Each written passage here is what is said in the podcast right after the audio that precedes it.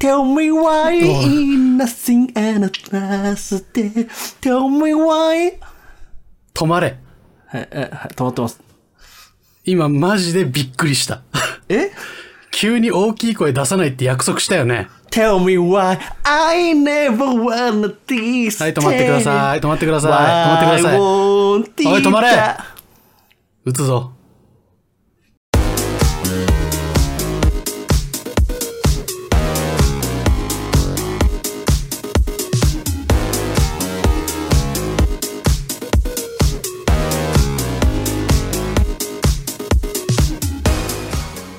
愛に飢え、週末気分な30代イノウとガイエがお届けするノンフィクション番組週末のゼンラディナー。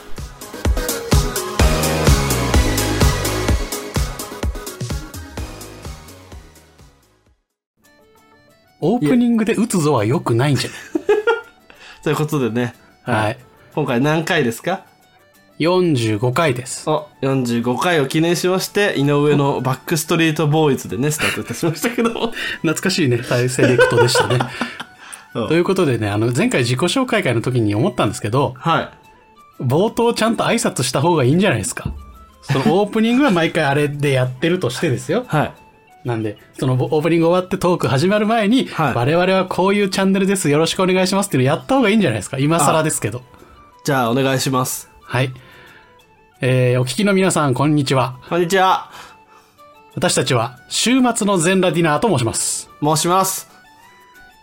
30代男性の我々2人が、ボケ倒して、なんか掛け合いになっているのか、掛け合いになってないのか、そんな状態でいろんなお話を皆さんにお届けするラジオです。よろしくお願いします。よろしくお願いします。はい、これです。これです。ごめん、そこまではいいや。そこまではいいや。お、え？南の海で取れたオウムどうした？大丈夫か？大丈夫だよ。大丈夫なの？すごい、オウムの IQ が急に上がった。怖い、一番怖いやつ。アイロボットでもそういうシーンが一番怖かった。君は鳥類についてどう思うんだい？怖っ。IQ ついに俺を超えてきたじゃん、この5秒で。怖っ。え、鳥類についてですか？まさか君は鳥類を食用の動物だとは思っていないよね。おっと、確信をついてきた、いきなり。単刀直入なタイプ。思ってます。あ、じゃあ今日から、はい、帰り道やお出かけの時は気をつけるんだよ。まあそうなっちゃいますよね。そうなっちゃいますよねじゃない。バカ誰。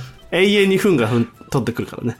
鳥ってうんこのコントロールできないっていう話、あなた前もしてたもんね。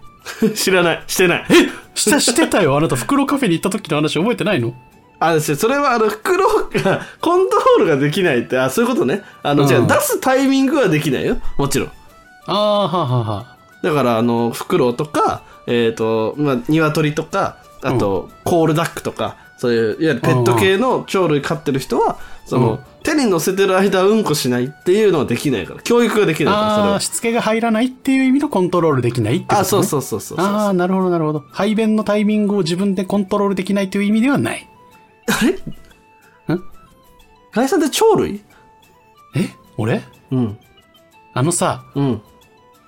俺の大腸の調子が良くないことはあんまりラジオとかで言わないで。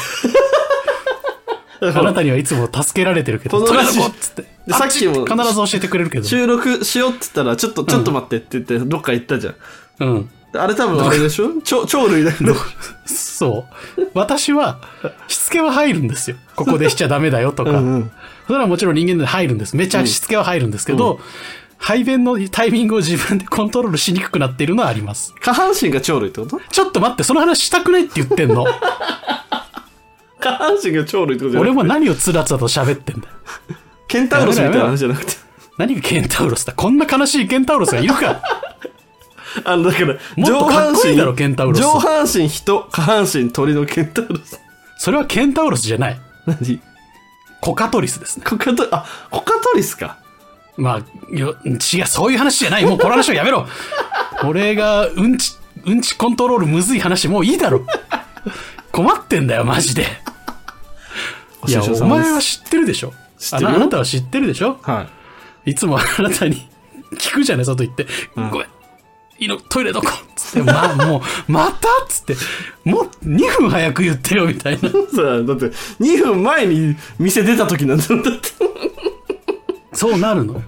だからこのタイミングで排便感便意が来たら嫌だなと思うと来ちゃうんだよね。ガイさんだってマジでさ、トイレ大丈夫ですかって言う、うん、俺聞くじゃないですか。ここトイレありますけどトイレ大丈夫ですかっつって、うん、大丈夫っつって2分後でマジでさ、トイレどこあるか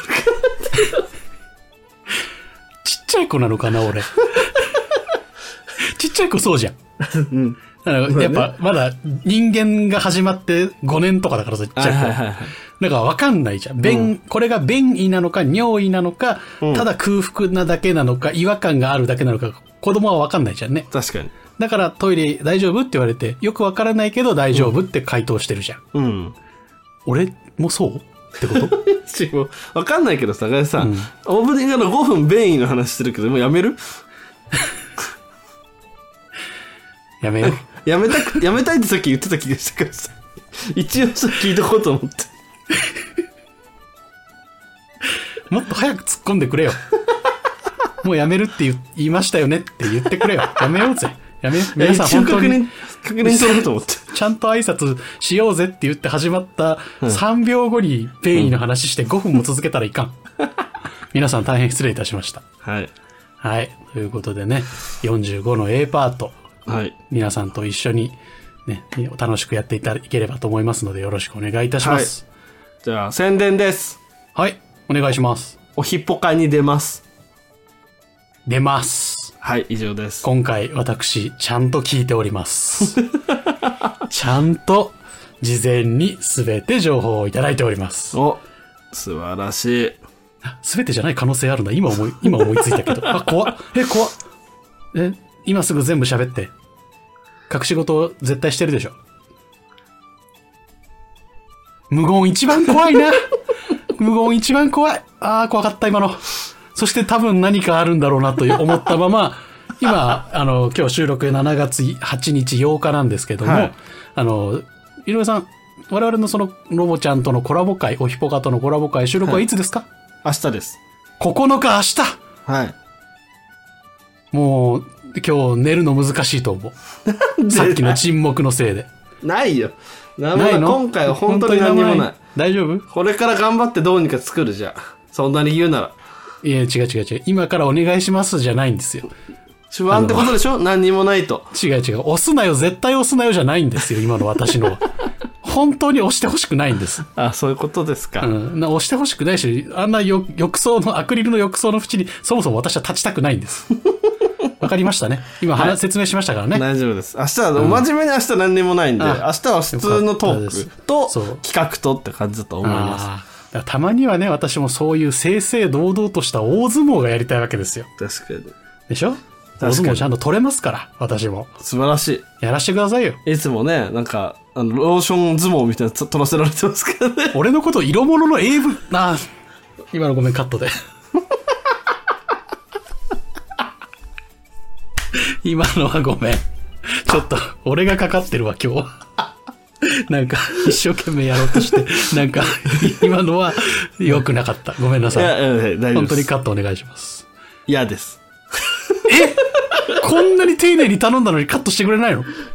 ガイさん、何ですか？丁寧に謝れば、うん、許してもらえるんだとしたら、はい、それは大切なことです。大切なんかい。違う、そういうちょっといい風のことを言うのは俺がやることになってるから、ちゃんとあなたはとどめを刺しに来てくれないとダメよ。俺ももじもじしちゃうし。なんか、あれっつって、なんか来ないなってなっちゃうじゃん。こっちももうある程度欲しがってますから。そういう体になっちゃいましたね。もう体になっちゃいました。もうお前のしつけが入ってるから。入れるなよ、人に。もう今更だけど、手遅れだけど、はい、お前、年上の、はい、同性の、はい、ね、先輩に、はい、しつけを入れるな。してないのよ、だから。してるだ、結果的に。してないって。なってるの。だから、はい。俺がこうね、例えばじゃあしつけの例えとして無知。うん。無知あるじゃないですか。あります。俺は、こう下に振り下ろしてるだけなんですよ。うん。スパーン。スパーン。うん、はい、スパーンって。パン、はい。そしたらガエさんが、うん。急にこう上の T シャツを脱いでそこにスーンって入ってきて勝手に受け始めたってだけなんですよ、それは。ああ、それは違います。それは違います。あなたの認識の違いです。あ、違うんですか？違います。私は、はい、パブロフの犬と同じで、パーンって音がすると、シャツを脱ぐようになっただけです。それが猛獣使いとかのしつけですから。で、俺はしてないもんだって、そんな。え？じゃあ俺のセルフってこと？セルフです。ごめん、それはちょっとやめてよ。なんか変じゃないですか、僕が。じゃあ純粋に色物の絵。あ、 CM 行く？そう、 CM 行った方がいいな、これ。うん。はじめかもせんや。頭メラメラ失禁おじさん。人間作ろうかなと思って藤友にボイスをつけてください。みんながこのモンスターを生んだよな。すっげえ変な性格。ほぼいつもこんな感じ。あさっての方向 YouTube とポッドキャストで配信中。ダーンって言っただけやのにね。時刻は22時15分を回りました。ここでお知らせです。2022年1月になんとインキャメンヘラアラフォー男子ロバート・ジンマー氏がポッドキャストを始めることにしました。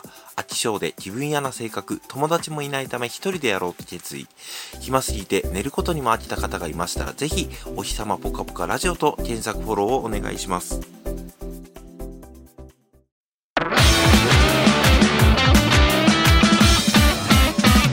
週末の全ラティナ。 CM 行くで CM に行くことあるか。いや、あるだろ、何回も。まああるな。何回もあるだろ、うちは。ダメですよ。はい。ちゃんとしていいツッコミとしていい、使っちゃいけないワードと使っていいワードってやっぱありますからね。ありますから、そうですね。ね、いや、私が最初に、大外しというか大爆発した。うちは、申し訳ないですけど。うちは清潔な番組なんです、意外と。最初でもそんなコンセプトじゃなかったよね。いやでも意外、そんな思想、信念なかったじゃん。でもなんか、違う、うん、前も言ったけど、我々がそんなに霜が、うん、好きじゃないってことが発覚してきたんですよ、多分。してる中で。ね、まあ、好きじゃないっていうか、うん、まあ、警察もののレベルで言うと、こち亀ぐらいの下ネタが好きっていうことが分かったってことだよね。そう。だから、だとすると、だってもう始めちゃったらもう次へ次へってなりますから。確かに。エスカレートしていっちゃうからね。そのエスカレートした結果が不倫推奨チャンネルなんですから。おい。何よ。やめろって言ったよな、何回も。なんで何回も言うの、それ。何の話してる？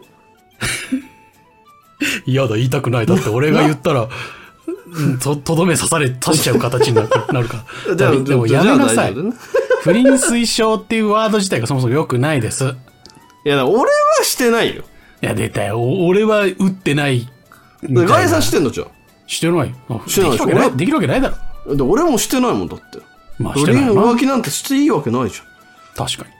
あそこのチャンネルが推奨してるだけ。あそこのチャンネルって言ったらもうダメなの。通して聞いてる人はピンと来ちゃうからダメなの。わかりました？確かに。はい。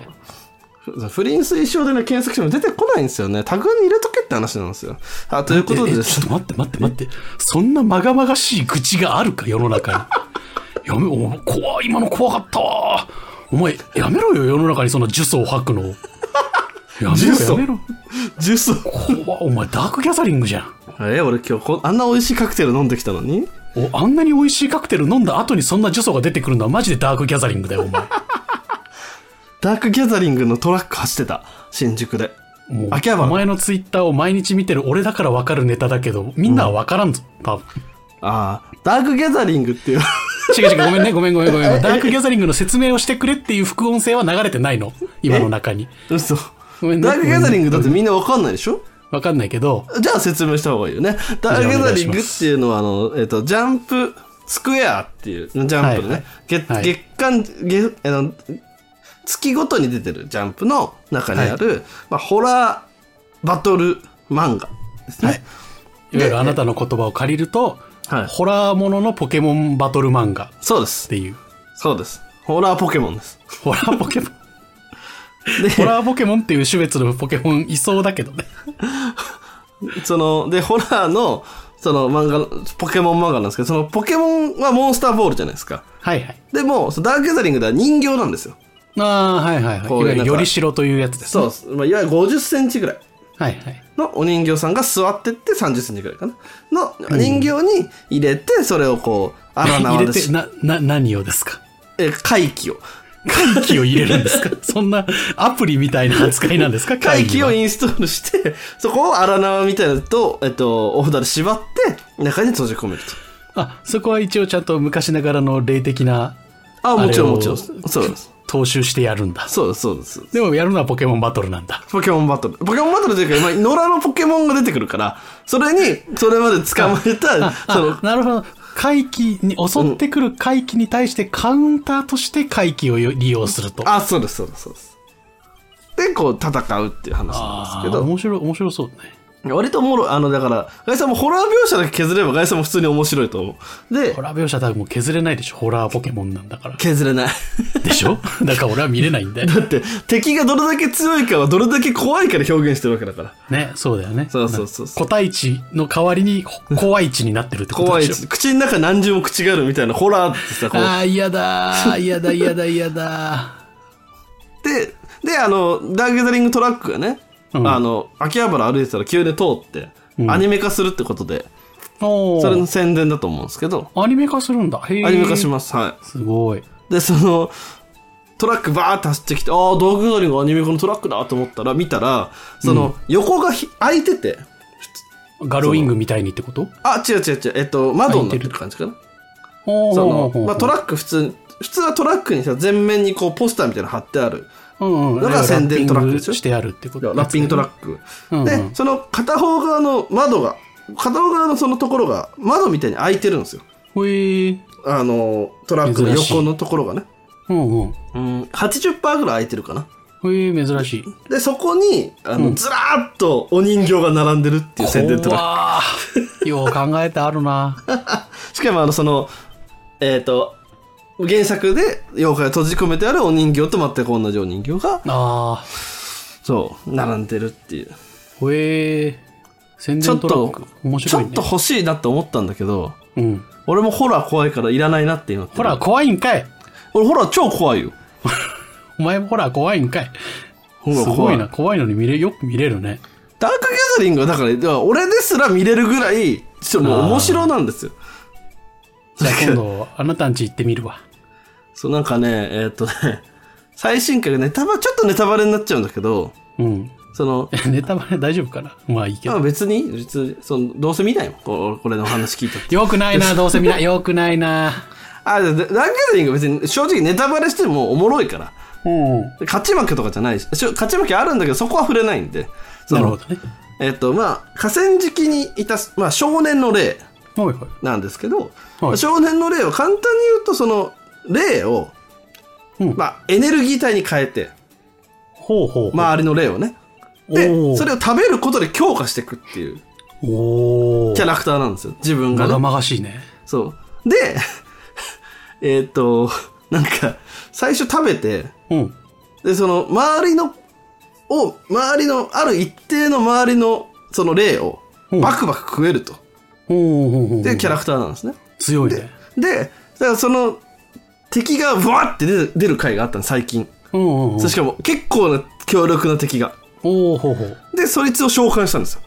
うん、でもちろん襲ってくるじゃないですか。はいはい。で第一の型とかって言い出して、うん、でもなんでかわかんないですよ。その主人公が強化骨格みたいのをまとって球体になったんですよ。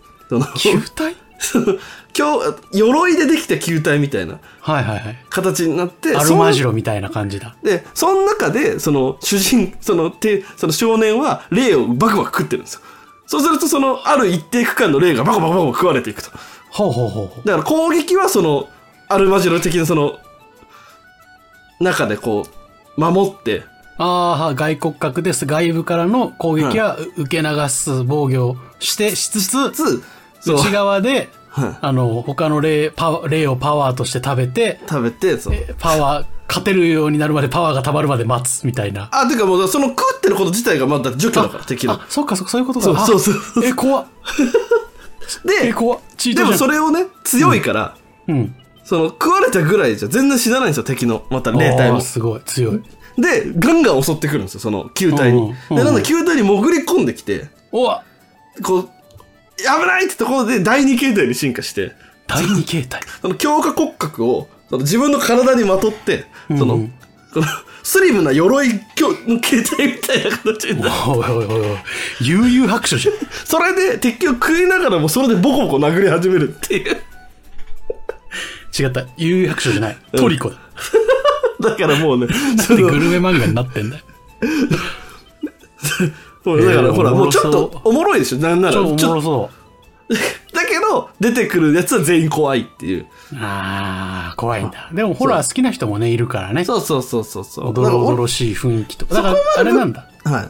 バトルものっぽい感じだから、はい、結構その怖いけど爽快感みたいなものもちょっとあったりする感じ。あそうそうそう。そこまで行ってるからおもろいって感じですね。俺もだから本当に俺も目を背けなくなるようなちょっとグロい描写もあるから。ただ俺グロは見れるんで。なるほど。ホラーが苦手なだけなんですよ。なんかしっとりした忍び寄ってくるような怖さではなくて、うん、グレーっていうグロい感じのものなんです。グロホラーね。グロホラーはだから、うんうん、でかつバトルものだから見れるって感じですね。ああ、なるほど。うん。それだったらそれが平気な人は逆にすごくハマりそうね。そう。最近俺も気づいたんですけど、うんうん、ホラーは苦手なんですけど、うん、ホラーチックなそのなんだろう、ユーマとか。ほうほう都市伝説とか俺大好きなんですよ。ほうほうほうほう。信じる信じないは別として。だから最近今見てる人 YouTuber が、うん、ちょっと調べるわ。ちょっと待って。呪物コレクターの呪物呪いのものの呪物、はい、呪物コレクターの田中俊之さんっていう人がそのいて YouTuber でありそのまあホラー怪談師でもあるみたいな。怪談して怪談聞かせてくれる人もあ、そう稲川淳二さんみたいな、あ、そうそうそうの、まあ、中の一人でオカルトコレクターとかって肩書きがあるんですけど、まあ、世界中の呪物を集めてる。おうで自分のその部屋に呪物部屋を作ってそこに世界中の呪物を今並べ始めてるって人なんです。いやいやもうその人多分呪われてるよもう。でもほら呪物が大量にあるから多分もう大丈夫、孤独になってるいや孤独が一番やばいだろうどうすんだよ中で新しい何かが生まれたら。だから呪物を集めまくってるっていう人ですね。ほえー。それも俺めっちゃ面白くて見れるんですよ。ほー、怖くないんだ。だからなんで怖くないかなって俺思ったんですよ、うんうん、で多分この呪物が俺面白く見れるのは、うん、俺に絶対に害がないからだと思います。あーもう絶対近くにもこの人はいないしみたいな。そう。あと呪物もうん、例えば展示しに行ったのを見に行っても、うん、触れたりはしなければ、うん、そんなに害があるわけないし、うん、あと YouTube 上で見てる限り、うん、物はここにないじゃないですか。そうね。だから多分怖くないんだと思うんですね。面白いって見れる。なるほどね。フードとしての文化として面白いって見れるっていう。だからね、例えば田中俊之さんのコレクションの中で面白いなと思うもので言うと、俺もう今このタイミングでちょっと怖いから気をつけてねあ、だから怖さ逆に怖さは一旦弾いちゃってください。一旦弾けたら見てんだよダークギャザリングあ、じゃあそういう怖さじゃないんだよこの呪物って、うん、だから怖いエピソードとかじゃないんですよもう。あ、海外の文化ってちょっとやっぱ日本だと理解できないなって話なんですよ、どっちかっていうと。ほうほうほうほう。例えば、タイかなの、はいはい、タイランドので売ってる、まあ、なんてペンダントみたいなものなんですけど、首にかけるやつ。女性の5人の写真が載ってるんですよ。5人？ほう。1人とかならわかるけど。5人。で、しかも全部他人なんですって。他人なんで？で、その裏に、うん、ペンダントなんてこう中に内封できるんですね。そうですね。中に開けたら中に写真があるようにできるってことですね。あ、そうです。で もちろんもう密閉はされてるんですけど、はあはあ、中に女性5人亡くなってるの全員自己死で。え？でその自己死した女性の髪の毛とかが裏に入ってるんですよ。でそこに向こうのタイの呪術師が、うん、まあ、魂を込めたと。その亡くなった人の。そう、ほう。これ何のためのペンダントと思います？俺わかるよ。なんすか？魔除けというか厄除けでしょ。あ、そう思うじゃないですか。うん、身代わりとかじゃないの？魔除け、厄除け、あとはまあみんな事故で亡くなってるから事故除けとかね。うんうん。違う、恋愛運アップなんですよ。恋愛運ないないない、関係ない関係ない関係ない関係ない、意味ない意味ない意味ない意味ない意味ない、全然違う全然違う、ベクトルを勘違いしてる。で向こうではそうなんですよ。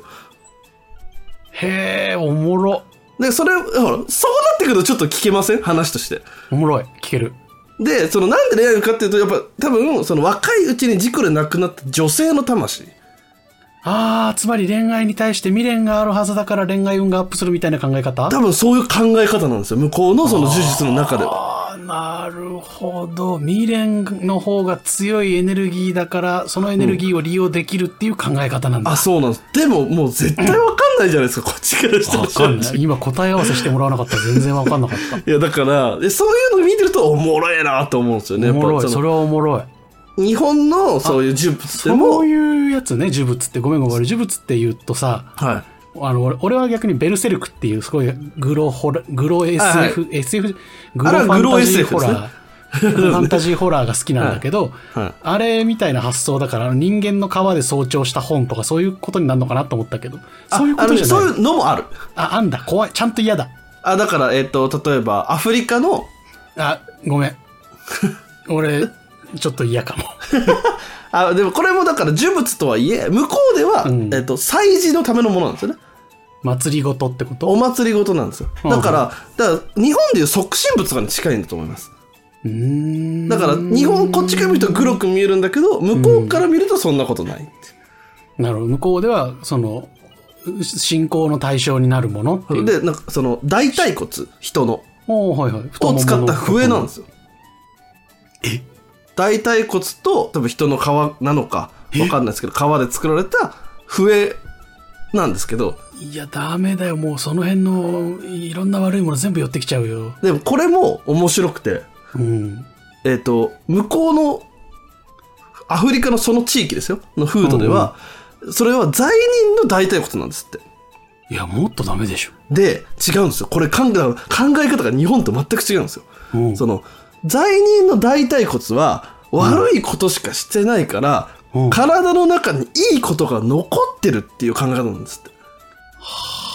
はあ、いいことというのは使うと出ていくものだという認識ってこと？そう、いいこと、まあ、善なのか正義なのか、そこは多分また俺らには多分分からないところなんで、あ、まあ、でも考え方を説明するとそうなるってこと、ね。そう、良いものと悪いものが体にあって、で体から悪いものを出しちゃってる人っていうのは体にいいものしかも残ってないと。なるほどなるほどなるほど。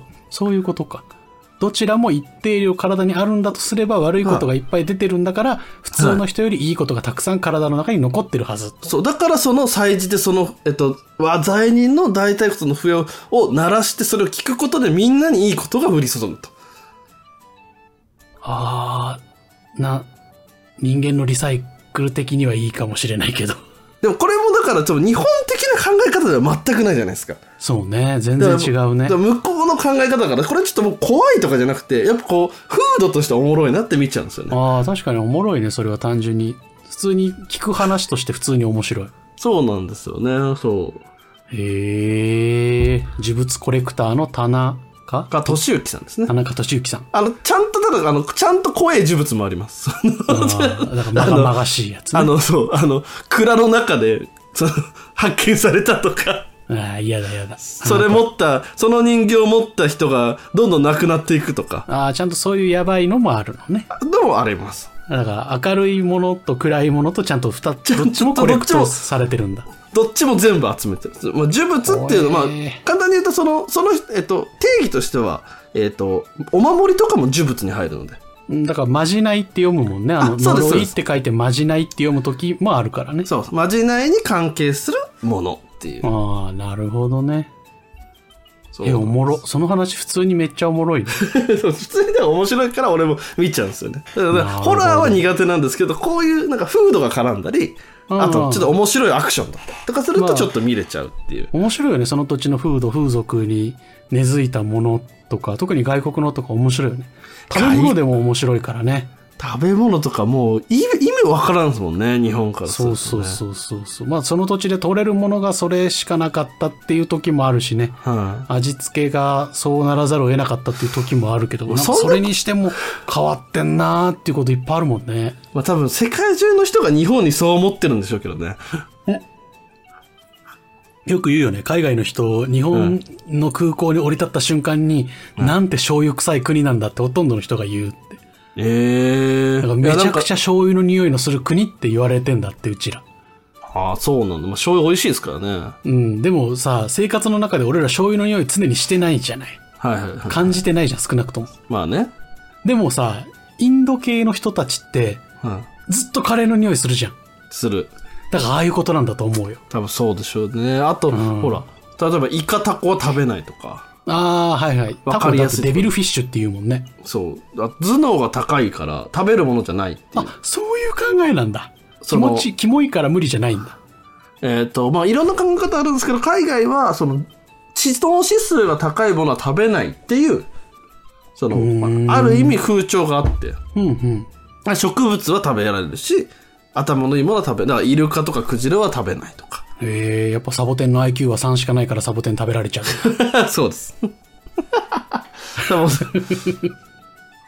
テンに IQ3 あることが俺は逆に驚きだけどね。あったんだみたいな。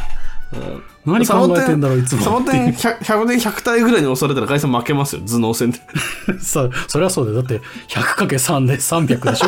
300の IQ の人には勝てないです。IQ は分かんない。IQ 俺も掛け算で表していいかどうか分かんないけどね。そうだからほら、あともう我々も意味分からんけどさ、フグの毒をさ、なんか 3,4 年塩漬けにして抜くとかさ。ああ、フグの小ぬか漬けの話ね。そう。意味分からんやん。意味わからん。でも美味しいらしいよあれ。あ、でしかも抜けてる理由未だに分かってないんでしょ、だって。あ、そうなんだ。そうだ。抜けてる理由分かんないんだ。なんか分かんないけど抜けるっていう。それ抜けてないんじゃないの。実はこっそり2人ぐらい死んでるんじゃない。フグ食う国なんてほぼないですからね、そういう意味では。ああ、なるほどね。日本ぐらいですから。ね、そう。だってフグより食べやすい魚死ぬほどあるもん。いや、それはそうですよ。日本海洋国家ですから、魚は死ぬほどね、いろんな種類取れるんですよ。いや、だけどフグ選んでるんですよ。そうなんです。フグしかないならわかるけど。あ、俺その食の話。うん、ちょっと B パートでしたいかも。じゃあ食の話しましょうか、 B パートで、はい、じゃあ A パートはあとひとまずここまでということで、はい、よろしいでしょうか。では、はい、ありがとうございます。はい、の字遅えな。はい、では A パートにお付き合いいただきありがとうございました。はい、B パートもよろしくお願いいたします。はい、ちゃんと挨拶せ。ひまわりの声ですね、これね。あ、そういうこと。